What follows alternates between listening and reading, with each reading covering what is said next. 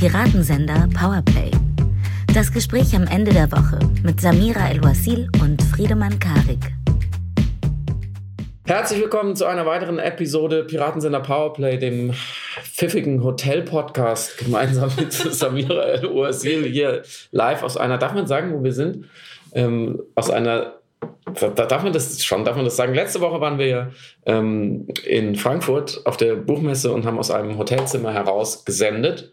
Heute sind wir in München gemeinsam, weil wir gestern auf den Medientagen waren und sind in einer Suite eines Hotels eine sehr, ja, lass es uns einfach sagen, das ist das 25 Hours Hotel. Es ist sehr, sehr schön. Es ist keine Werbung. Wir wollten es nur quasi äh, visuell äh, verfügbar machen.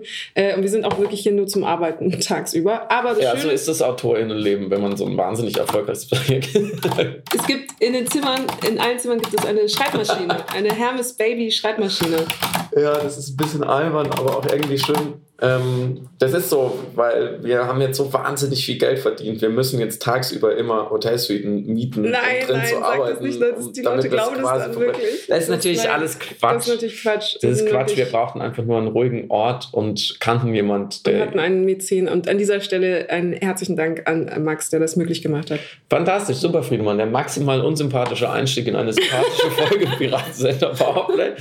Ähm, first things first. Äh, das Buch ist gut gestaltet. Darf man das eigentlich sagen? Nächste große Frage. Wollen wir das verraten, was, wie, wie gut das Buch läuft? Oder sagen wir einfach nur, es läuft fantastisch? Oder sagen wir, es läuft schlecht, ihr müsst alle uns noch helfen? Was ist unsere Strategie, Samira? Äh, ich hätte es vollkommen ausgeschwiegen. Ich ah, okay. Also wir schweigen erstmal aus.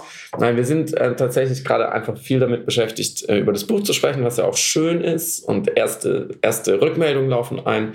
Und äh, weil ihr uns immer so treu zuhört, wollen wir natürlich auch äh, euch bedenken dabei ähm, und verlosen tatsächlich zwei Exemplare Erzählende Affen, das Sachbuch der Stunde. Ähm, gerne an Leute, die ähm, vielleicht sagen, hey, ich, ich mag euch, ich, mich interessiert das, was da drin steht, ich würde es gerne lesen, aber 25 Euro für ein Hardcover-Backsteinbuch, äh, das ist gerade irgendwie nicht drin. Ähm, ihr könnt uns schreiben an buch.affen.org. Genau, richtig. Sehr gut. Ähm, Samira hat ungefähr 400 E-Mail-Adressen angelegt. es gibt auch eis.affen.org und hitzewelle.affen.org. Also so ein bisschen ähm, manifestieren, sagt man doch. Botschaften ans Universum kann man da hinschicken. Wenn ihr dieses Buch wollt, dann schreibt an buch.affen.org.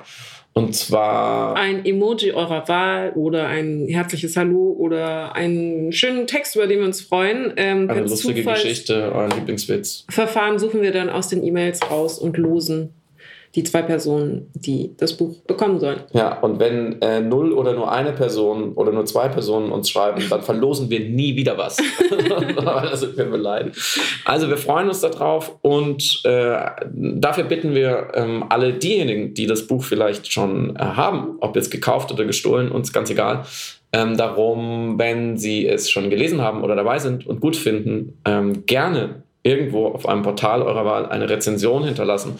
Wir wissen, das ist immer diese Bettelei von Leuten, äh, die sowas machen, aber es ist tatsächlich sehr wichtig aus algorithmischen Sichtbarkeitsgründen. Mhm. Und es kommt einfach vor, dass Leute, die ähm, vielleicht nicht so Bock auf sowas hatten, dann eine schlechte Rezension schreiben. Und deswegen muss man auch sagen, Leute, die es gut fanden, gerne irgendwo bewerten, so wie mit diesem Podcast auch. Das äh, kennt man ja inzwischen. So, Werbeanfang, Ende. Worüber sprechen wir heute wirklich, Samir? Wir wollten ein bisschen ähm, vor dem Hintergrund eines Kimmichs über Impfunentschlossenheit sprechen. Impfverweigerung, auch äh, das inkludiert natürlich, aber auch eben allgemeine Gründe, warum Menschen noch zögerlich sind oder unentschlossen, äh, was das Impfen angeht.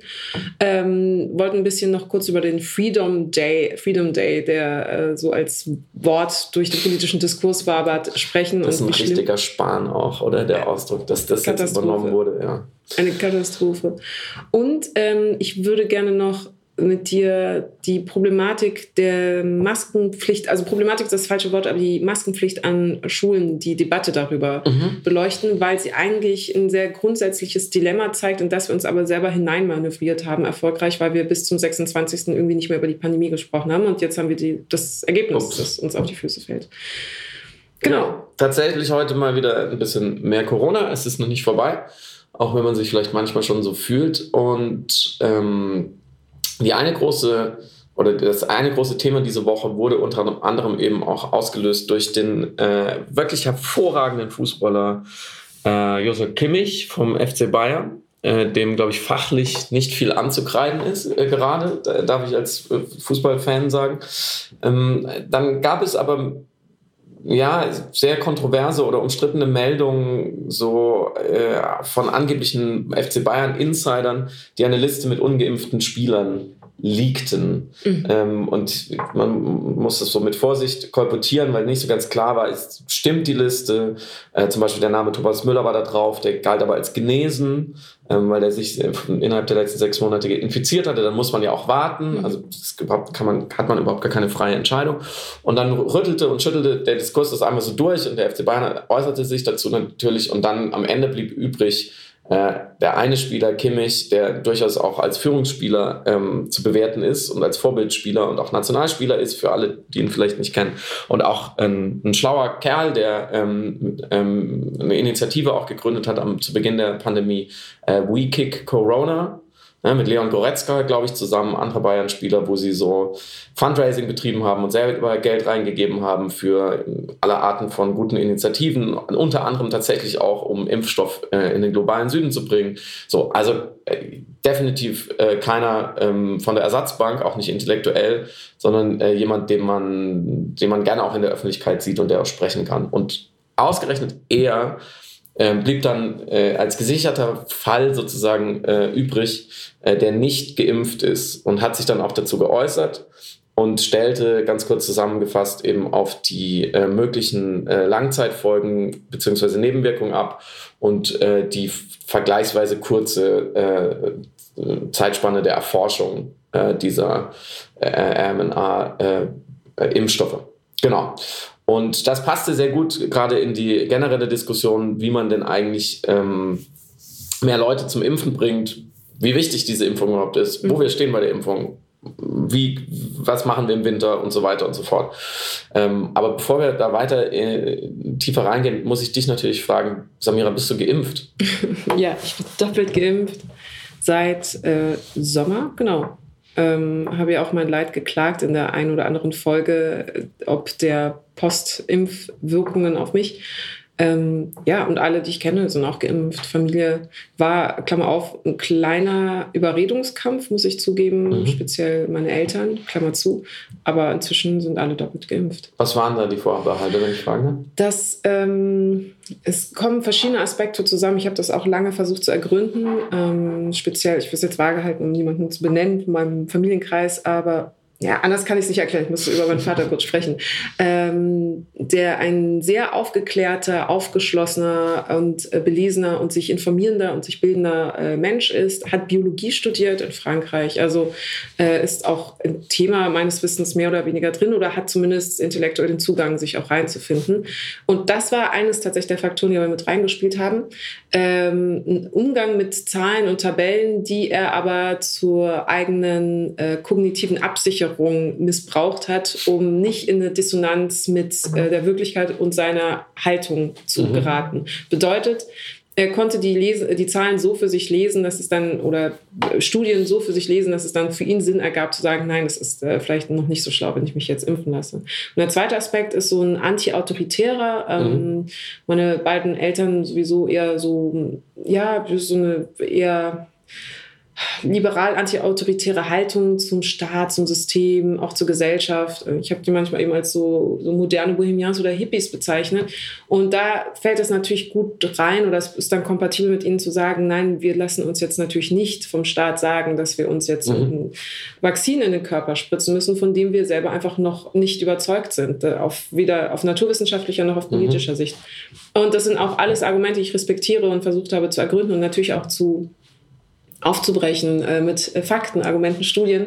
Und äh, leider ist dieses Wort Langzeitstudie oder Langzeitfolgen, das dann Kimmich eben in den Diskurs gebracht hatte, so verheerend gewesen, weil es erstens äh, von ihm falsch angewandt worden ist und zweitens diese Angst wieder evoziert hat oder dieses Momentum getriggert hat, dass die Leute dachten, ja stimmt, das ist total schnell erstellt worden, das mhm. Vakzin. Äh, es gibt keine Studien dazu. Wir haben jetzt nicht äh, eine Information darüber, wie es in zwei Jahren sein wird, ob wir dann blind aufwachen oder mhm. sowas. Und natürlich ist das diese, diese Angst vor dem komplett Ungewissen. Also das ist ja so eine ganz seltsam evozierte Angst. Äh, die kann man ja sehr schwer entkräften. Mhm. Man, kann sie, man kann einfach sagen. Man kann sie nicht entkräften. Man kann, ja. exakt. Das ist, und da, hört dann, da wird dann die Diskussion wahnsinnig schwierig, weil dann ist es wirklich mit jemandem darüber diskutieren, ob die Erde rund ist oder nicht. Und er sagt dann die ganze Zeit, naja, solange du nicht im All warst, kannst du mir auch nicht beweisen, dass die Erde rund war. Und selbst so. dann. Und selbst dann ja. ist, sieht man es nicht so richtig. Und ähm, da, da wird es dann hickelig. Aber ähm, ja, schlussendlich mit viel Liebe und Empathie und äh, auch doch dann sozialer Druck, das muss man auch zugeben, und Zugänge, die dann einfach schwerer mhm. waren, äh, beziehungsweise reine Pragmatik. Also einfach der Umstand, dass es wesentlich einfacher ist, jetzt gerade durch den öffentlichen Raum zu gehen mit äh, dem mhm. Impfzertifikat,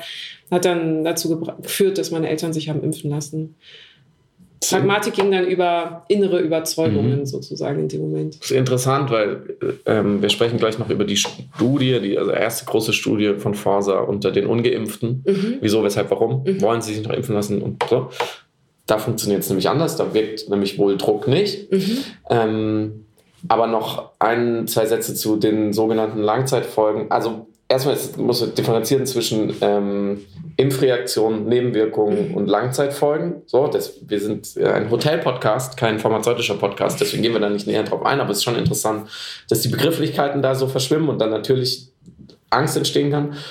Eine kleine Fußnote an, wenn Menschen Angst vor etwas in der Zukunft haben, kann man sie ihnen nicht nehmen, würde man sich vielleicht in hinsichtlich der Klimakrise öfters wünschen. Mhm. Die Leute sagen, naja, die Langzeitfolgen und Nebenwirkungen äh, dieses Eingriffs in natürliche Abläufe, ähm, die, die könnten verheerend sein, vielleicht sollten wir sie lassen. Mhm.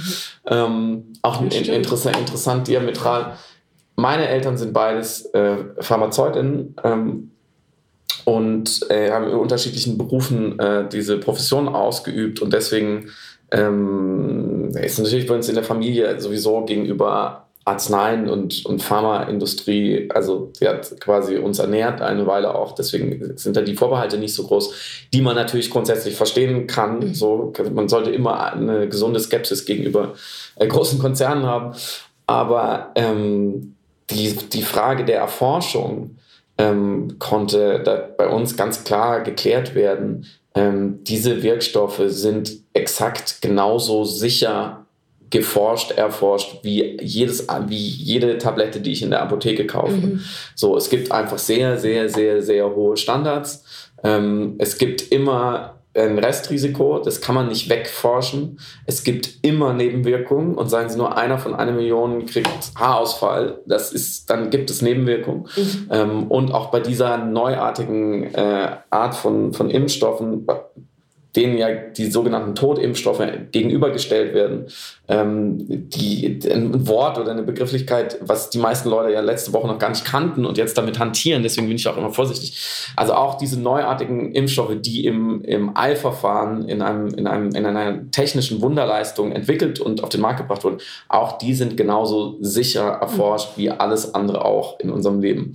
So, und da gibt es ganz andere Risiken, über die man dann nachdenken äh, müsste. Ähm, deswegen ist, ja, ich, also eine irrationale Angst ist immer natürlich, äh, äh, könnte man sagen, ein Oxymoron oder, oder äh, sogar eine Doppelung, aber in dem Fall ist die Angst wirklich besonders unbegründet. Und mhm. wenn man sie verrationalisiert, indem man sagt, naja, aber die wurden ja so schnell entwickelt, das ist eine Scheinrationalisierung. Da mhm. hat man einfach nicht genau hingeguckt. Ähm, und die Frage ist, wurde da vielleicht auch nicht genug informiert oder wollen die Leute sich auch nicht informieren lassen?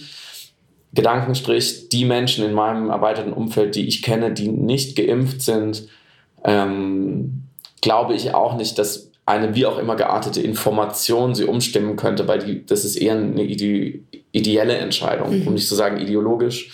Äh, das sind vor allem Leute, die äh, sehr körper- und äh, fitnessbewusst und ernährungsbewusst sind und die einfach grundsätzlich ablehnen, dass etwas in ihren Körper kommt, was sie äh, zumindest emotional nicht umreißen mhm. können. Mhm. So. Und auch diese Entscheidung halte ich für falsch, aber man muss sie respektieren. Mhm. Mm. Und dann gibt es eben diese Woche diese Studie, ähm, die zum ersten Mal eben die Leute befragt, die sich nicht impfen lassen wollen. Und die, große, die erste große Meldung war, ähm, dass die allermeisten, ich glaube 65 Prozent, sich auch nicht innerhalb der nächsten Monate impfen lassen mhm. wollen. Also das ist schon sozusagen relativ äh, gefestigt. Ähm, und dass sie sich aber auch von verschiedenen Entwicklungen oder Faktoren nicht so richtig in dieser Entscheidung umstimmen lassen wollen. Also zum Beispiel ähm, sollten die ähm, Intensivstationen wieder an ihre Kapazitätsgrenze kommen, ist es 89 Prozent egal für mhm. diese Entscheidung. Also sozusagen der, der medizinische Druck ähm, ist nicht wichtig oder auch äh, was wir vorhin schon gesagt haben, Belohnung für Geimpfte. Mhm. 75 Prozent würden sich nicht davon beeinflussen lassen.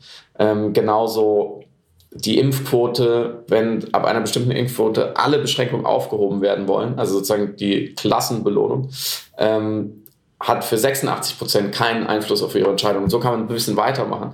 Also es fehlt da offenbar auch die Handhabe und es stellt sich schon die Frage, ob diese, und das sind ja Millionen, also wir haben, glaube ich, gerade eine Erwachsenenimpfquote von 80 Prozent, mhm. das heißt 20 Prozent der deutschen Erwachsenen nicht geimpft und davon ist nur ein Bruchteil nicht, ähm, nicht zugelassen, sozusagen der Impfung oder wird es nicht empfohlen. Was denkst du, woran liegt es und muss man sich jetzt damit abfinden? Hat man alles getan? Ähm, ähm, vorab eine Frage. Diese Studie, ja. Äh, die Stichprobe, also die Leute, die befragt worden sind, das sind Menschen, die gesagt haben, sie verweigern die Impfung oder sie wissen noch nicht, ob sie sich impfen lassen wollen? Das sind einfach Ungeimpfte. Die, einfach Ungeimpfte. Okay. Das Grundsample ist erstmal Leute, die bis jetzt noch keine Impfung haben. Bevor ich auf die Gründe oder über die Gründe spekulieren, muss ich ehrlicherweise sagen, ähm, eingehe, ähm, ich glaube, es ist interessant, im Gespräch darüber unbedingt zu unterscheiden zwischen den sogenannten Impfzögerern, Impfunentschlossenen und Impfverweigerern. Die Impfverweigerer, das ist der harte Kern, das sind die, die sagen, von Incentives, von Bratwurst lass mich überhaupt nicht überzeugen, ist mir auch egal, wenn die Intensivstationen volllaufen, weil das wahrscheinlich eh eine Hoax oder keine Ahnung. Das, äh, also das ist der Scheint ja die Mehrheit zu sein.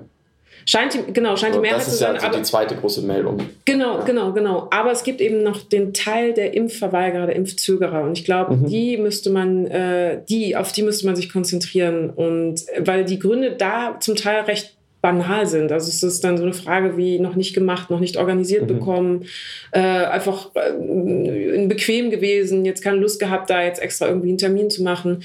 Ähm, diese Bratwurst-Geschichte, die ich wie, als politische Aktion wirklich loben muss an der Stelle, weil ich verstehe, dass natürlich die Ästhetik das so ein bisschen dumpfig wirken lässt. So, ah, man lockt den äh, Deutschen jetzt mit einer Bratwurst zum Impfen.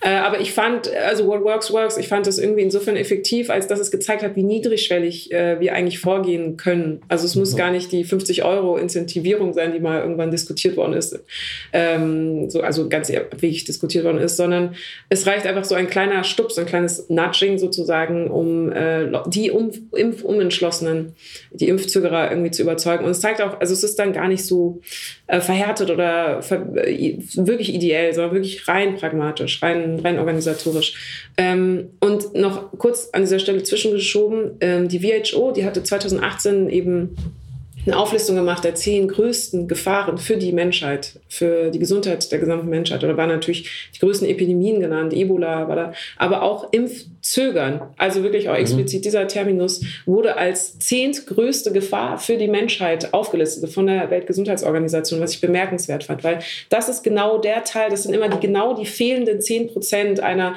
Gesamtmasse, die es bräuchte, damit wir so einen gewissen Grad an Sicherheit hätten mhm. bei irgendwie jeder Epidemie, die höchst infektiös ist. Die anderen 10 Prozent, dieser harte Kern, die können wir sozusagen in ihrem Bewusstsein bleiben lassen, wenn wir es schaffen, aber die Impfzögernden ähm, zu überzeugen. Und das führt mich äh, zu, zu, ähm, zu den Gründen, warum, warum da so eine, so eine ähm, Anti-Haltung einfach da ist. Wie gesagt, das sind für mich zwei Gruppen. Das ja. eine ist einfach die Zugänge, äh, Organisiertheit, mhm. kein Interesse, nicht so richtig verstanden, nicht dran glaubend. Die anderen, und du hast das Wort ideell und ideologisch ja auch richtigerweise schon gesagt, machen das aus Überzeugtheit. Und mhm. Äh, eine Überzeugung zu ändern, wie wir beide wissen, ist eines der schwierigsten Sachen, sowohl im gesellschaftspolitischen Diskurs als auch äh, generell auch zwischenmenschlich. Ähm, wenn jemand glaubt, richtig zu liegen, dann braucht es wahnsinnig viele mentale Arbeit, ähm, die eben nicht nur intellektuell erfolgt, um diese Person davon zu überzeugen, dass sie gerade komplett falsch liegt. Und da braucht es gar nicht, braucht man gar nicht eine psychologische Anamnese zu machen oder irgendwie die Gründe großartig abzuarbeiten. Das ist wirklich einfach innere Haltung, entweder gegen den Staat oder gegen Wissenschaft, gegen pharmazeutische Lobbys, äh, die als Antagonist wahrgenommen werden gegen das System oder auch einfach gegen eine Form von Gruppenzwang. Es gibt auch Leute, die wollen einfach dagegen sein, wenn alle dafür sind, weil sie sich dann besser fühlen und spüren. Ich mache weiter mit dem lustigen Spiel. Äh, gib Samira El-Wazil Zahlen aus einer Studie und lasse sie interpretieren. es gibt nämlich noch, also um es nochmal eingangs zu präzisieren, ähm, zwei Drittel, ich glaube, die 65 Prozent sagten, sie wollen sich auf keinen Fall noch impfen lassen mhm. in den nächsten zwei Monaten. Und dann nochmal 23 Prozent tendierten zu eher Nein. Mhm. So, da sind wir bei 90 Prozent. Und mhm. nur 10 Prozent waren, zeigten sich aufgeschlossen mhm. und hielten es eher für möglich. Und 2 Prozent wollen sich unbedingt noch impfen lassen. Das mhm. heißt, die, Aufstell die Aufteilung, die du gemacht hast, ist völlig korrekt die, die, die, die, die Größenverhältnisse sind sogar eher noch mhm. schlechter, in Anführungszeichen, dass die Zögerer noch geringer sind. Das sind 10, 15, 20 Prozent. Und die wirklich 80 Prozent sind wirklich die Impf, ja, Gegner, kann man sagen, oder Impf, Impfverweigerer. So, und jetzt kommen nochmal zwei interessante Zahlen. Ähm, zwei Drittel der Befragten teilen äh, die Vermutung, dass Corona häufig ein Vorwand ist, um mehr staatliche Kontrolle zu erhalten. Mhm. Also ist, da ist diese anti-staatliche anti-autoritäre Haltung. Und ein Fünftel äh, der Nicht-Geimpften ist sogar der Ansicht, dass bis heute keine eindeutigen Beweise für die Existenz des Coronavirus vorliegen. Mhm. So, und da tendiert es dann langsam in die verschwörungserzählerische Richtung. Meine Frage an Sie, Frau El-Wazir, ist, egal wie jetzt da genau die Größenverhältnisse sind, können konstatieren, Millionen Menschen mhm. in Deutschland haben nach anderthalb Jahren Pandemie eine gefestigte, wie soll man das nennen? Eine, ein, haben sich stabil von der Realität entfernt, mhm. von der das, was wir Realität nennen. Mhm. Ist das nicht völlig abgesehen von der Frage, wie viele Leute sich jetzt noch diese Spritze in den Arm jagen lassen und was das für uns bedeutet und wie wir aus der Pandemie rauskommen und wie wir sie incentivieren können und so weiter und so fort, ist es nicht, manifestiert sich in, in, an diesem Kernproblem nicht wirklich eine enorme Krise mhm. dieser Gesellschaft. Mhm. Wir haben wirklich Millionen verloren, oder? Ja, ja, es ist also äh, Rihanna dire contre, also es ist ähm, ich, ich paralysiere es innerlich natürlich immer mit auch den Entwicklungen in den USA. Also Menschen, die wir an einen Wirklichkeitsverlust verloren haben, mhm. weil sie sich entschlossen haben, aktiv entschlossen haben, einer eigenen Wahrheit mehr Glauben zu schenken als einer ihnen angebotenen Lesart der Wirklichkeit, die aber eben faktenbasiert ist, im Gegensatz zu dem, was sie eben daraus ähm, kaprizieren und fabrizieren. Und die, die, die Frage ist nicht, ob das passiert ist, sondern wie wir die natürlich zurückbekommen. Wie wir Menschen, die eine eigene Sicht der Wirklichkeit haben, die für sie die richtige Sicht ist. Also die denken, sie sind jetzt die, die aus der Matrix aufgewacht sind und im Gegensatz zum Rest der Welt, die alle noch irgendwie in ihrem Simulationsschlaf äh, oder gern Benutzerbegriff Schlafschafe sind, mhm. die eben noch nicht aufgewacht sind, noch nicht verstanden haben, noch nicht aus der Höhle getreten sind und gesehen haben, dass die Wirklichkeit ganz anders aussieht. Ähm, wie wie überzeugt man sie davon, dass sie eigentlich gerade dabei sind, ihre eigene Matrix zu bauen und sie eigentlich in der Simulation sind? Das ist ja eigentlich der, mhm. der fast gruselige oder schau, schaurige Gedanke. Also ein äh, Haufen Menschen, die erfolgreich so sehr sich selbst davon überzeugt haben, dass das, was sie wahrnehmen, das, was ihnen gesagt wird, nicht stimmt. Und ich habe keine Antwort darauf. Ich weiß es nicht. Ich bin immer für die intellektuelle Empathie, für das Angebot der Wirklichkeit faktenbasiert. Ähm, aber ich weiß auch gleichzeitig, dass genau die Mittel, die wir zur Verfügung hätten, nicht reichen und genau die Mittel nicht sind, also wenn wir versuchen zum Beispiel argumentativ das zu begründen. Du warst ja, ähm, habe ich mir sagen lassen, bei 13 Fragen, wo ja. genau dieses Thema verhandelt worden ist. Also Impfpflicht ähm, einführen, Impfverweigerung äh, akzeptieren. Weißt genau. du noch genau, was die These war, was die Frage ja, gestellt ja, Ja, ich kann davon auf jeden Fall erzählen. Also 13 Fragen ist eine Fernsehsendung, äh, das kann man schon vorausschicken. Ich würde noch einmal kurz äh, meine Frage präzisieren. Ja. Ähm, beziehungsweise die Frage präzisieren, wie kann man sie überzeugen, hin zu der Frage, kann man sie überhaupt überzeugen? Mhm. Ist das Überzeugung, worüber wir da reden? Weil du hast eben eine schlaue Sache gesagt. Du hast gesagt, manche Leute entscheiden sich für das Dagegensein, weil sie dagegen sein wollen. Mhm. der Rest ist egal. Und ähm, ich würde nicht behaupten, das ist die Haupt- die, die wichtigste Triebfeder in, diesem, in dieser Realitätsabkehr, aber sie ist eine wichtige Triebfeder. Mhm. Und ich glaube, auch die, die vom Dagegensein nicht so viel haben, die, die entscheiden sich doch für das Dagegensein, vielleicht aus anderen Gründen. Aber sie, sie alle eint, ich glaube, wie man, sie, wie man diese diffuse Masse an Menschen zusammenfassen kann, ist, glaube ich, dass sie eben nicht zu überzeugen sind. Mhm. Mhm. Durch das, was wir gemeinhin Überzeugung und Kraft des besseren Argumentes äh, nennen. Ja, ich glaube, das ist der gemeinsame Nenner, also ein, ein, ein, Nein zur Wirklichkeit oder ein Nein zu den Angeboten, zu den äh, Fakt, Fakt, aus Ihrer ja. Sicht vermeintlich faktischen ja. Angeboten. Ja. Ähm, was an dieser Stelle aber interessant wäre und werden wird, ist natürlich die, die Demografien und die Sinusmilieus abzuarbeiten, weil es natürlich sich mir erschließt, wenn jemand, der zum Beispiel eine DDR-Vergangenheit ein anderes Verhältnis zum Staat hat, ähm, ja, als äh, jemand, der aus spirituellen Gründen oder wie du gerade auch genannt hast, aus Körperlichkeitsgründen äh, sagt, ich möchte das nicht, ich lehne das hundertprozentig ab und das ist meine Überzeugtheit, dagegen zu sein. Mhm. Ähm, und die, die, die, die Triebfeder, also das Ergebnis ist dasselbe, aber die Triebfeder dahinter ist ja, hat nochmal unterschied, noch unterschiedliche Farben. Ja. Das Sinn ergibt jetzt in der Metapher. Ich habe eine ganz halbfertige These und wir haben über diesen Punkt auch schon öfters gesprochen und ich versuche halbwegs daran anzuschließen. Mm, ich glaube, in jedem Menschen gibt es ein gewisses Bewusstsein, ein gewisses Unbehagen über die Unnatürlichkeit unseres Lebensstils. Also mhm. wie weit wir uns, und ich meine, das ist nicht romantisch, ich meine ganz, ganz biologisch, wie weit wir uns von unserer Natur entfernt haben. Mhm. Und das kann ganz banale Ausprägung haben, wie dass wir fast alle im Sitzen arbeiten und dafür ist der menschliche Körper nicht gemacht. Mhm. Ähm, dass unsere Tagesrhythmen, äh, glaube ich, ähm, für viele Leute nicht das sind, wie ihr natürlicher Biorhythmus eigentlich programmiert wäre. Ähm, das kann man übertragen auf äh, das ewige Thema der, äh, der Sexualität und der Partnerschaft.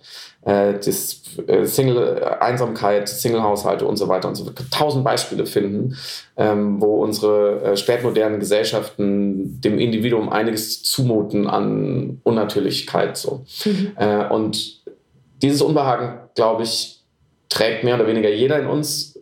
Und manche leben es aus, manche nicht. Manche sind zufrieden damit, manche nicht. Wenn du die Spirituellen ansprichst, ähm, unser Freund Jan Stremmel ja eine fantastische ähm, Reportage über ähm, Corona-Leugner im Yoga-Milieu geschrieben und ich glaube, das ist genau die, da kann man genau diese Diagnose wiederfinden. Das sind Leute, die im Grunde eine sehr richtige Beobachtung oder ein sehr richtiges Empfinden mhm. äh, auf eine ähm, problematische Art äußern. Und ich glaube, dass Corona viele Leute an ihren inneren Kipppunkt gebracht hat. Mhm. Dass sie sagen, okay, bis hierhin bis, weiß nicht, ich bin 46 Jahre und Elektroingenieur, so Klischee-Deutscher. Bis jetzt habe ich dieses Spiel hier mitgespielt, ähm, gegen mehr oder weniger innere äh, Widerstände und auch wenn ich Rückenschmerzen davon gekriegt habe mhm. oder ein Burnout oder sonstige Symptome, jetzt ist Schluss. Mhm. Das mache ich nicht mehr mit. Mhm. Das ist mir jetzt zu viel. Und ich mhm. glaube, das können das, das, man kann man, manche sogar formulieren mhm. und andere nicht. Mhm. Und dann kommen so Vokabeln wie das Bauchgefühl. Das ist dann, ja, mein Bauchgefühl sagt einfach nein. Und ich glaube, man entscheidet sich nur, weil das, das kostet, diese Entscheidung kostet die Leute ja auch was. So. Mhm. Aber man entscheidet sich in dem Moment nur gegen die Gesellschaft und gegen den Mainstream sozusagen und gegen die Rationalität, wenn man sich vorher schon sehr, sehr oft gegen das eigene Bauchgefühl entschieden mhm. hat. Und irgendwann nimmt das dann überhand. Mhm. Und das ist vielleicht auch die Brücke ähm, zu meiner Erzählung aus, äh, aus der Aufzeichnung dieser Fernsehsendung namens 13 Fragen. Äh, das ist ein ZDF-Neo-Format, ähm, moderiert von ähm, Jo Schück in meinem Fall, hat es moderiert. Ähm, und die andere Moderatorin ist die geschätzte Cyber Humsey. Genau, und als ich da war, da wird äh, Jo moderiert und ähm, da treten sozusagen zwei Teams in einer Diskussion gegeneinander an. Ähm, und es gibt eine klare Ja-Nein-Frage oder Pro-Kontra, Schwarz-Weiß. In unserem Fall war das äh, 2G oder 3G mhm. als gesellschaftlicher Standard. Also soll man nur noch äh, Geimpfte und Genesene in Restaurants, Theater, Kulturmuseen, Clubs und so weiter reinlassen? Oder soll man die Möglichkeit offen halten, sich rein zu testen, eben für Leute, die ähm, nicht geimpft sind und nicht genesen, damit die eine Chance haben, da noch reinzukommen? Also erschwert man im Umkehrschluss Ungeimpften enorm die Zugänge. Mhm. Ähm, macht natürlich ähm, die, die Orte des Zusammenkommens sicherer dadurch, äh, ganz klar, äh, weil diese Tests einfach nicht gut funktionieren und weil die Impfung besser funktioniert, rein statistisch. So, ähm, und erhöht man vielleicht die Impfquote dadurch, dass man eben sanfter oder dann nicht mehr ganz sanfter sozialer Druck, indem man den erhöht. Und mhm. ähm, auf meiner Seite war ein Barbesitzer, der äh, für 2G war. Äh, ich war eher für 2G. Ähm, das, das, liegt mir nicht so wahnsinnig am Herzen, aber wenn ich mich entscheiden müsste, glaube ich, wäre das, wär das schon das. Und ähm, neben mir stand auch eine Ärztin äh, in dieser Fernsehsendung, die äh, in einer HNO-Praxis hat und im Impfzentrum gearbeitet hat ähm, und sozusagen aus medizinischer Theorie wie Praxis berichten konnte. Und zwar auch natürlich teilweise sehr furchtbare Dinge berichten konnte äh, und einfach die letzten anderthalb Jahre, ähm, glaube ich, auch selber darunter gelitten hat und äh, dann eine, eine, sehr schonungslose Haltung vertritt mhm. gegenüber Impfskeptikern und Zögerern. Und auf der anderen Seite äh, stand äh, jemand von der Berliner Clubkommission, der mir sozusagen vom Milieu äh, und von der Weltanschauung, glaube ich, sehr nah war, mhm. ähm, der aber gesagt hat, wir müssen diese Orte ähm, der, des gesellschaftlichen Zusammenlebens, der Kultur unbedingt inklusiv halten und deswegen 3G. Ähm, eine Anwältin, die das aus der juristischen Perspektive betrachtet hat, die gesagt hat, das ist äh, gar nicht so trivial, Leuten ihre Grundrechte wegzunehmen. Wir können die nicht länger einsperren und vom gesellschaftlichen Leben ausschließen, die also wirklich auch vor Gericht Leute vertritt, die sich, die sich nicht impfen lassen wollen und trotzdem vollen Zugang wollen. Und ähm, Miriam Stein, äh, die Partnerin von Volker Bruch, die bei äh, Alles dicht machen und alles auf den Tisch auch dabei war, ist eine Schauspielerin und die äh, eine prominente ähm, Impf- Skeptikerin, Gegnerin, Ungeimpfte ist und die immer wieder spricht. Und die Mechanik dieser Fernsehshow ist anders als in anderen äh, Talkshows, dass man im Kreis sitzt und äh, so seine Statements abhakt und äh, versucht, eine gute Figur zu machen. Man steht auf einem St Spielfeld dort ähm, und kann sich aufeinander zubewegen. Also man steht in diese Dreierteams aufgeteilt, so jedes auf seiner Seite. Und wenn jemand aus dem anderen Team was sagt, was einen überzeugt oder zu einem Kompromiss äh, bewegt, dann macht man einen Schritt auf die Gegenseite zu. Und wenn jemand was ganz Schlimmes sagt, wo man sagt, völliger Quatsch, dann geht, macht man einen Schritt weg. Und das ist schon mal interessant, weil ich möchte dieses Format ausdrücklich loben, äh, zumindest als Teilnehmer fand ich, ist es fantastisch aufgegangen, dass dieses, dieser tiefe menschliche Instinkt, dass ich mich von Leuten, die mit mir reden, eher nicht entfernen möchte, sondern dass ich auf sie zugehen möchte, ganz körperlich, mhm. mit meinen Füßen, ähm, der bewegt einen schon mal dazu, relativ kompromissbereit zu sein mhm. und immer wieder ganz genau hinzuhorchen, wenn jemand was sagt, nicht auf ein Partikel oder eine Aussage, die man äh, problematisieren, skandalisieren und für die eigene Argumentation nutzen kann, sondern auf etwas Versöhnendes, auf etwas Anschlussfähiges, auf etwas, was man selber vielleicht so gesagt hätte, um diesen Schritt in die, in die Richtung zu machen. Auch der Moderator arbeitet eher am Kompromiss mhm. als an der Kontroverse ähm, und fragt immer wieder, wie kann ich euch zu einem Kompromiss bewegen? Wenn, wenn man es so ausdrückt, ist es dann kompromissfähiger. Ähm, und und gleichzeitig, ähm, ja, man versucht diese Schritte zu machen und man versucht selber so zu sprechen, dass die andere Seite ähm, den Schritt auf einen zumacht. Weil es ist kein gutes Gefühl, egal was für ein äh, abgebrühter Showprofi man sein mag, es ist kein gutes Gefühl, äh, zu sprechen und seine Meinung zu sagen und dann machen Leute einen Schritt weg von dir. Mhm, ja, das ist einfach, das ist so instinktiv. Horror, ja. Der, mir, mir, ging das am Anfang so, wo ich einmal, ähm, ich weiß gar nicht mehr, was ich genau gesagt habe, ich glaube, es ähm, ging mir, nee, ich habe einmal gesagt, ähm, dass die Menschen, die sich nicht impfen lassen wollen und, und der Gesellschaft vorwerfen, sie würden sie ähm, unterdrücken oder diskriminieren, dass sie mal halblang machen sollen, dass man sie, man, niemand wollte sie ins Gefängnis stecken, mhm. ähm, sondern es gibt halt unterschiedliche Zugänge. Und bei diesem, dieser Vokabel vom ins Gefängnis stecken, ja, das ist natürlich eine Zuspitzung, machte die Gegenseite geschlossen zwei Schritte mhm. zurück, mhm. weil sie es unmöglich fand, dass ich überhaupt diese Vokabel ins Spiel bringe. Mhm. So, und weil sie vielleicht auch einfach Angst haben, die ich nicht begründet finde, aber dann in dem Moment ist man so viel empathischer und so viel mehr bereit, sich in die andere Leute reinzuversetzen, weil sie diesen Schritt weggegangen sind. Und sie blaffen dich nicht an oder ziehen Grimassen, sondern sie macht, gehen von dir weg. Und, ähm, und da habe ich sofort diese Aussage da eingefangen und gesagt, ich, ich wollte nur klar machen, was eben nicht passiert. So. Ähm, ja, und das so vom Versuchsaufbau her und inhaltlich, ähm, und äh, da schließt es an über das, was wir bisher gesprochen haben, hat es mir auf jeden Fall gezeigt, dass äh, auf der sogenannten anderen Seite an Leuten, die gegen die Impfung sind oder sich nicht impfen lassen wollen, ähm, Leute stehen, die auch mit sich ringen mhm. und die sich oft diese Entscheidung nicht leicht machen und die in meinen Augen falsch liegen, die aber durchaus eine konsistente Argumentation dahinter haben und auch eine Empathie äh, und die sich auch mit uns einigen wollen würden. Mhm. Aber es stehen ein, zwei, drei äh, monolithische äh, Sichtunterschiede einfach zwischen uns. Und das war vor allem, dass ähm, zumindest äh, Miriam Stein und die Juristin, ich glaube beim Lutz von der Clubkommission was anders, wir kamen uns auch dann relativ, wir kamen da nahe zusammen, aber die zwei äh, Damen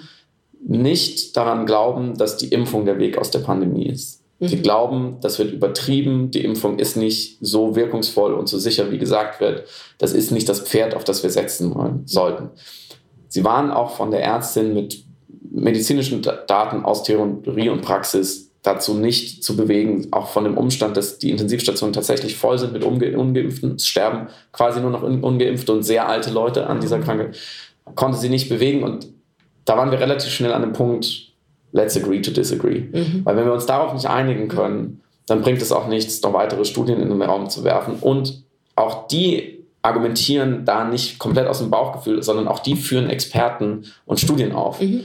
So, und das muss man einmal festhalten. Auch da gibt es eine, in Anführungsstrichen, rationale Argumentation. Man darf das nicht so klein machen, sagen, sie sind als Verschwörungsspinner. So, das, das war sehr wichtig.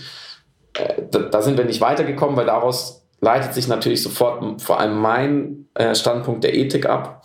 So, das ist, ich kann mich mit Medizin nicht gut genug aus, um argumentieren zu können, Jura schon gar nicht, aber ein bisschen mit, mit Ethik und Gesellschaft und ähm, Zusammenleben und wie man es gestalten könnte.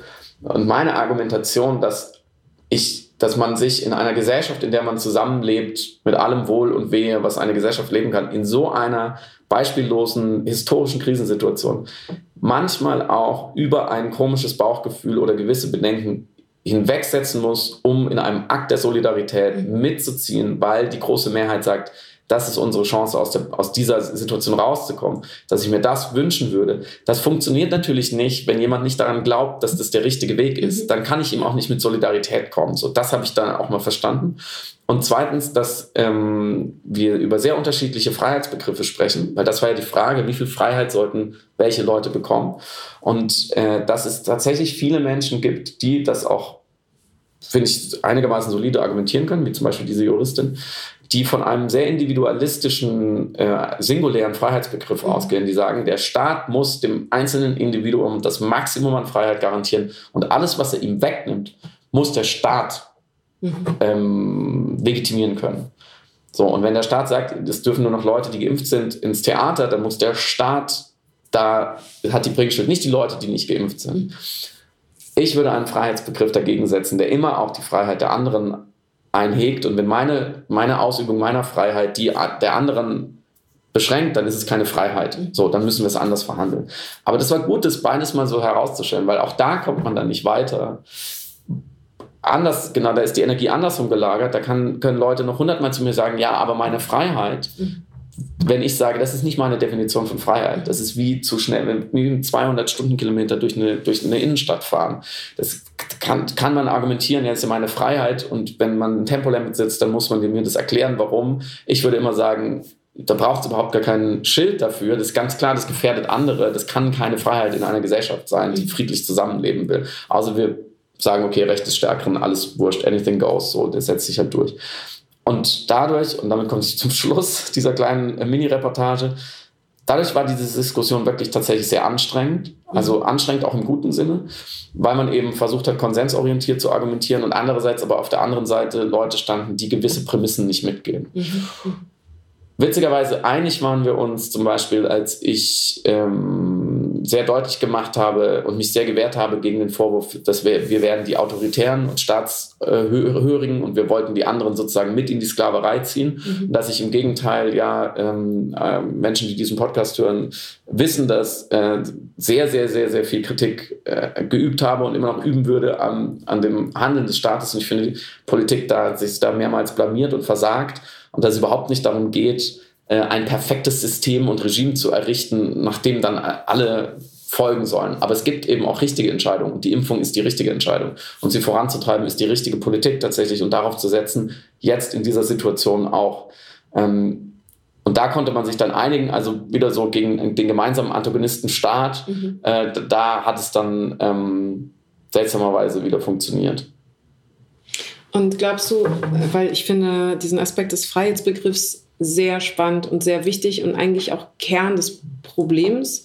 Ähm, und das schließt vielleicht auch oder das bildet eine Linie zu dem ähm, äh, 47-jährigen Elektriker, den du vorhin erwähnt hattest, der merkt, dass äh, er die ganze Zeit gegen seine inneren Überzeugungen oder gegen eine innere Natürlichkeit handelt, im, einfach im Existieren und Funktionieren mhm. der Gesellschaft, so wie sie funktioniert. Mhm. Ob man das nicht sogar weiterziehen könnte im Sinne von, ähm, dass jetzt plötzlich wieder eine Anforderung an ein Individuum stattfindet, mhm. das sowieso schon sehr viel für die Gesellschaft gebracht hat äh, oder geleistet hat äh, und eben auch gegen eine vielleicht Körperlichkeit oder gegen eine Natürlichkeit. Und nun jetzt eine erneute Forderung, fast eine Dienstleistungsbitte an den mhm. Bürger gerichtet wird oder die Bürgerin gerichtet wird und gesagt wird, du musst jetzt aber für andere, zum Schutz natürlich auch deiner Person, aber auch für das Gemeinwohl etwas machen, damit es allen besser geht. Und da eine eher innere Renitenz entsteht im Sinne von, ja. jetzt habe ich schon so viel gemacht und jetzt erwartet der Staat schon wieder etwas, dass ich mir buchstäblich eine Nadel in den Körper stechen lasse mit irgendeinem Wirkstoff, wo ich nicht 100% von überzeugt bin. Und das muss ich dann auch noch machen für die ganze Gesellschaft, die sowieso nichts für mich tut. Also warum sollte ja. ich da... Und um das ähm, aufzulösen, meine Frage, glaubst du, wenn äh, dann auf ExpertInnen gehört wird, die das, die, die zum Beispiel eben äh, äh, impfkritisch sind, ob zuerst die Definition des Freiheitsbegriffs ist und das Verhältnis von sich zur Gesellschaft und wie äh, autark man fordert sein zu dürfen und wie äh, selbstständig man fordert sein zu dürfen ohne Blick auf, ohne einen solidarischen Blick. Äh, ob das zuerst da ist oder zuerst ExpertInnen, die diese innere schon existierende Haltung legitimieren und daraus folgert dann ähm, aber die Argumentation, dass man sagt, ähm, die Experten sagen, das ist gar nicht notwendig, ich habe hier die und die und die Studien und dementsprechend entscheide ich mich dafür, nicht ja. eben zum Gemeinwohl dazu beizutragen, ich würde, ich mich impfe. Ich würde immer sagen, Confirmation Bias, es werden genau die Expertin herangezogen, mhm. die diese meine Entscheidung, die eine Kontroverse ist und, und zu Konflikten führt, äh, legitimieren. Mhm. So, ich würde es immer so umsetzen und es ist wichtig, dass du, dass du die Dimension noch aufgemacht hast, weil ich habe es vorhin sehr biologisch, äh, spirituell ähm, formuliert, ist, hat natürlich genauso eine politische Komponente, mhm. wie du gerade gesagt hast. Warum in einer Gesellschaft oder für einen Staat oder für ein Kollektiv, von dem ich mich eher vernachlässigt, nicht gesehen fühle, ähm, alleingelassen auf vielen Ebenen, warum soll ich dann etwas dafür tun? Mhm. So und das spielt, glaube ich, in, in, dieser Pandemie, ich glaube, das sind die zwei Faktoren, die sich multiplizieren. Dieses, dieses Gefühl von Unnatürlichkeit mhm. und dieses Gefühl von mangelnder Resonanz. Mhm. Mhm. So, und dann habe ich weder auf der, auf der äh, emotional-biologischen Ebene noch auf der emotional-ethischen Ebene mhm. Argumente dafür, sondern die bestärken sich eigentlich gegenseitig zu sagen, so, nee, ich mache hier nicht mehr mit. Mhm. So, ich steige jetzt aus diesem Karussell aus, in dem es mir eh vielleicht schon lange nicht mehr so richtig gut ging. Und erstaunlicherweise sind ja auch, wenn man jetzt sich jetzt die wirklich harten Verschwörungsgläubigen anschaut, ähm, lernen wir ja mehr und mehr, dass bei allen, bei den allermeisten eine gewisse Lebenskrise vorher schon bestand. Mhm. So, dass man dann so komplett abgleitet. Muss, davor muss man, glaube ich, einmal die Erfahrung gemacht haben, mir wird auch nicht geholfen. Mhm. Warum soll ich dann euch noch auf allen Ebenen helfen? Warum soll ich das Spiel noch mitspielen, wenn ich in dem Spiel verliere? Mhm. So, und dann ähm, steige ich lieber aus.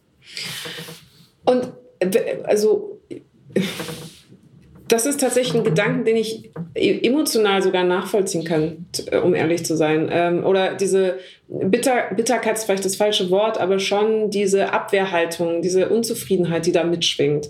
Äh, weil es ist ja eine, eine Transferleistung, also man kann ja mit Levinas oder Hegel argumentieren, was irgendwie die Erweiterung des Freiheitsbegriffs angeht, aber es ist ja eine Transferleistung, erstmal festzustellen, äh, die Freiheit aller ist auch meine Freiheit. Ja. So, das ist eigentlich der nächste Gedanke, der gedacht werden müsste, damit man dann aus Überzeugtheit heraus sagen würde, und dementsprechend ist es gar kein Problem für mich, mich impfen zu lassen, ja. weil ich zu meiner Freiheit beitrage, indem ich äh, das zum Gemeinwohl beitrage. Aber wie gesagt, auch meine Individualfreiheit davon profitiert.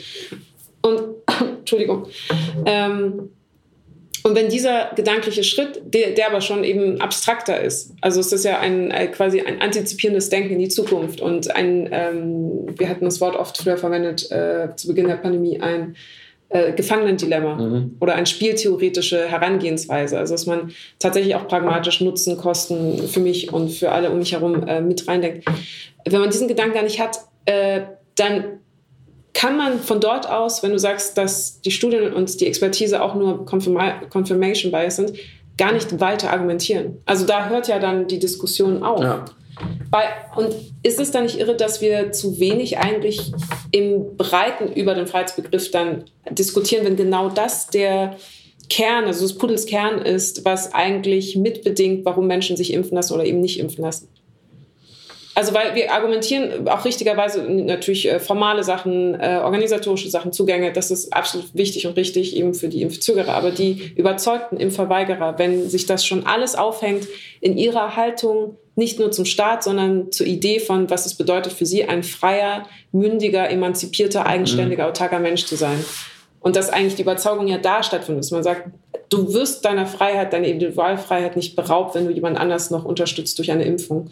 Und es ist nicht eine Selbstaufgabe ähm, oder eine Form von mangelndem Widerstand dem Staat gegenüber, ja. wenn du da das zugestehst. Ja, also wenn ich dich richtig verstehe, würde ich, wäre ich, glaube ich, sehr skeptisch, ob man auf dieser Ebene Leute erreicht. Mhm.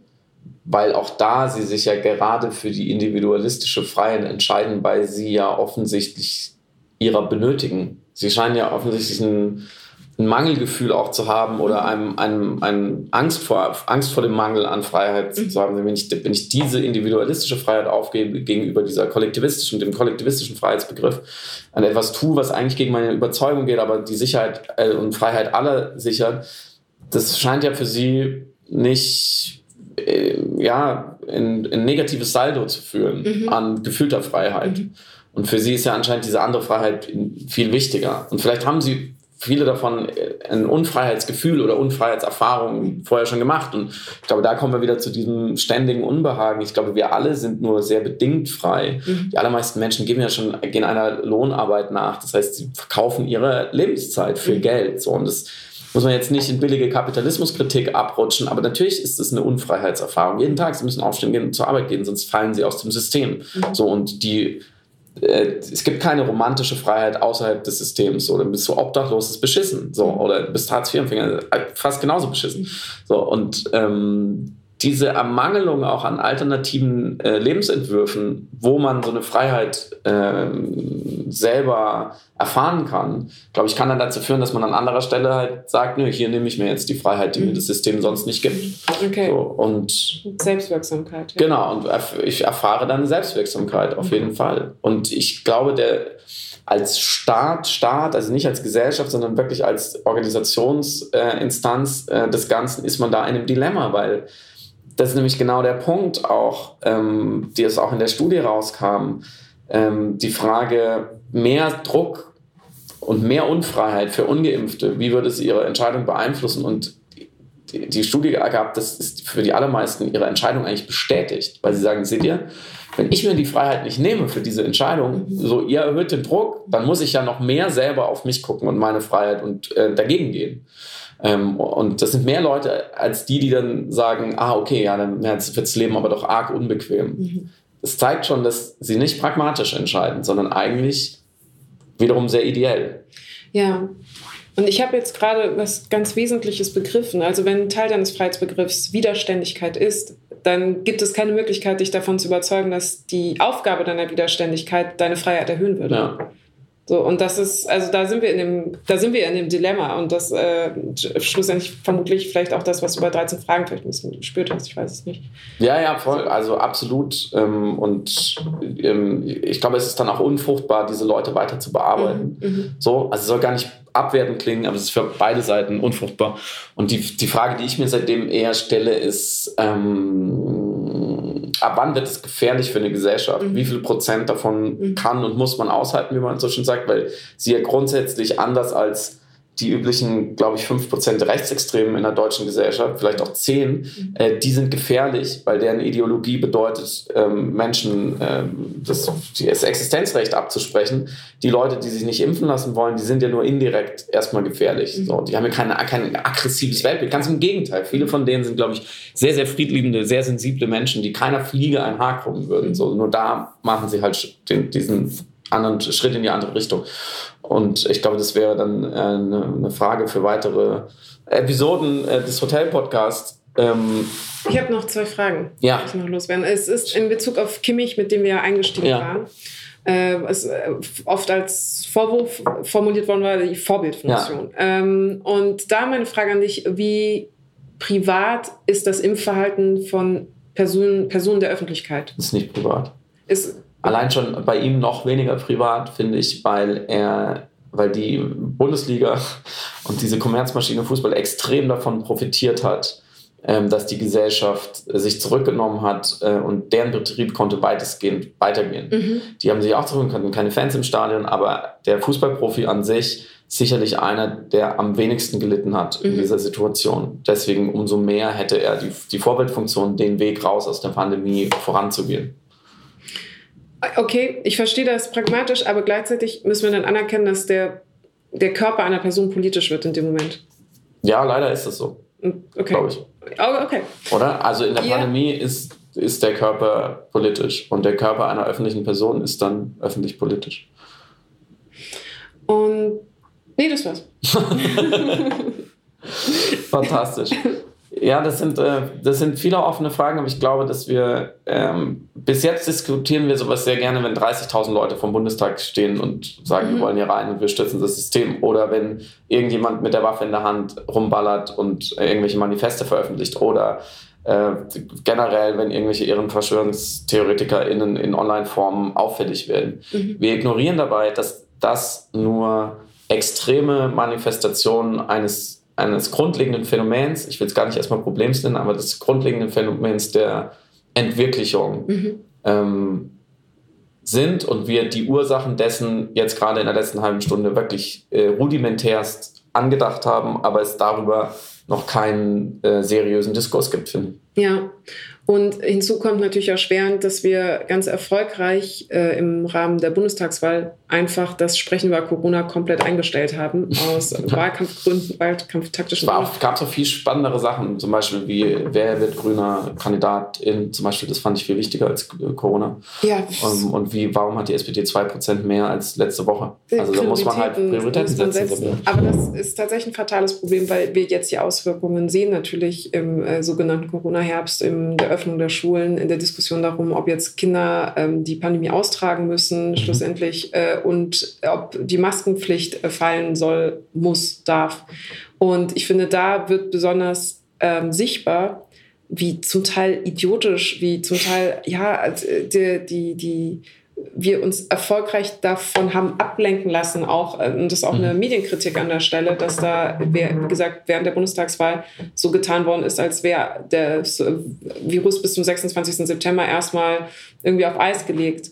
Ähm, und jetzt haben wir buchstäblich ein, eine Dialektik, ein, ein Gespräch zwischen der Frage, ähm, kann man Kinder zwingen, noch die Masken zu tragen zu ihrem Schutz, damit sie sich nicht infizieren, bei gleichzeitigen Feststellung, dass sie quasi die ungeschütztesten mhm. Personengruppen ähm, sind in unserer Gesellschaft, weil eben sich noch nicht genügend Erwachsene haben impfen lassen und dementsprechend jetzt quasi aufgewogen wird, der Schutz der Kinder auf der einen Seite, aber auch die Freiheit der Kinder auf der anderen Seite äh, zwecks, also das ist natürlich die Argumentation zwecks ja. Maskenbefreiung, die ich nicht teile, aber die ich als Argument verstehe.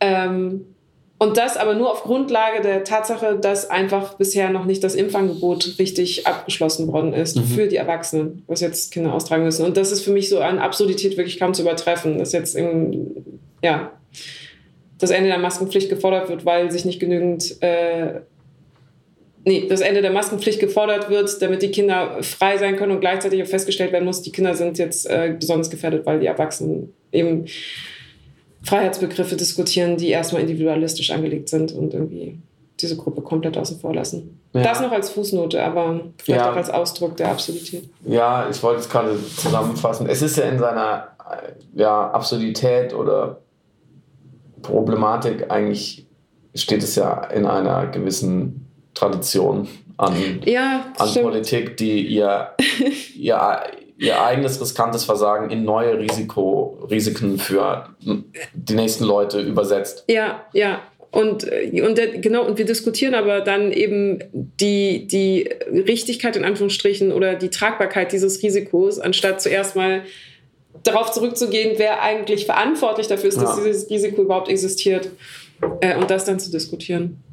Aber ich, Ja, wir haben ja auch mehrmals jetzt, weil wir auf der Buchmesse damit in Kontakt kamen, äh, die, der absolute Irrsinn vieler Maßnahmen, die immer noch im öffentlichen Raum getroffen werden, äh, wie ähm, die Oberflächendesinfektion zum Beispiel bei einem Virus, wenn man längst weiß, verbreitet sich über die Luft Mhm. und über die Luft allein. Ähm, ich glaube, ich glaube das, das große, die große Chronik der Irrationalität dieser Pandemie äh, wird noch geschrieben werden. Weil einfach spätestens von uns. Spätestens von uns verbal in diesem Podcast. That being said, apropos Buch, alle, die unser Buch haben, wir wünschen ein schönes Wochenende damit, hoffen, dass ihr Freude habt, dass das metaphorische Lagerfeuer, das darin beschrieben wird, durch die kalten, dunklen Tage bringt. Ähm, Klammer auf, wir freuen uns selber. Positive Bewertung, Klammer zu, Lob und so. Ähm, und vergesst nicht, wer ein Buch verlost haben möchte, möge uns bitte schreiben an buch.affen.org.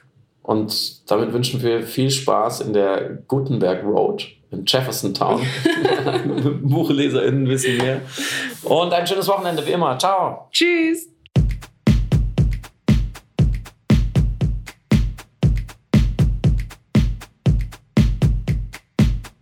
Du hörst Piratensender Powerplay. Das Gespräch am Ende der Woche mit Samira El-Wasil und Friedemann Karik. Piratensender Powerplay ist eine Produktion von Stereotype Media in Kooperation mit Yam Yam, der unsichtbaren Tupperbox für den diskreten Foodie. Du möchtest Yam Yam zwei Wochen lang kostenlos testen? Abonniere diesen Podcast überall und gewinne gutes Korma. Bon Appetit!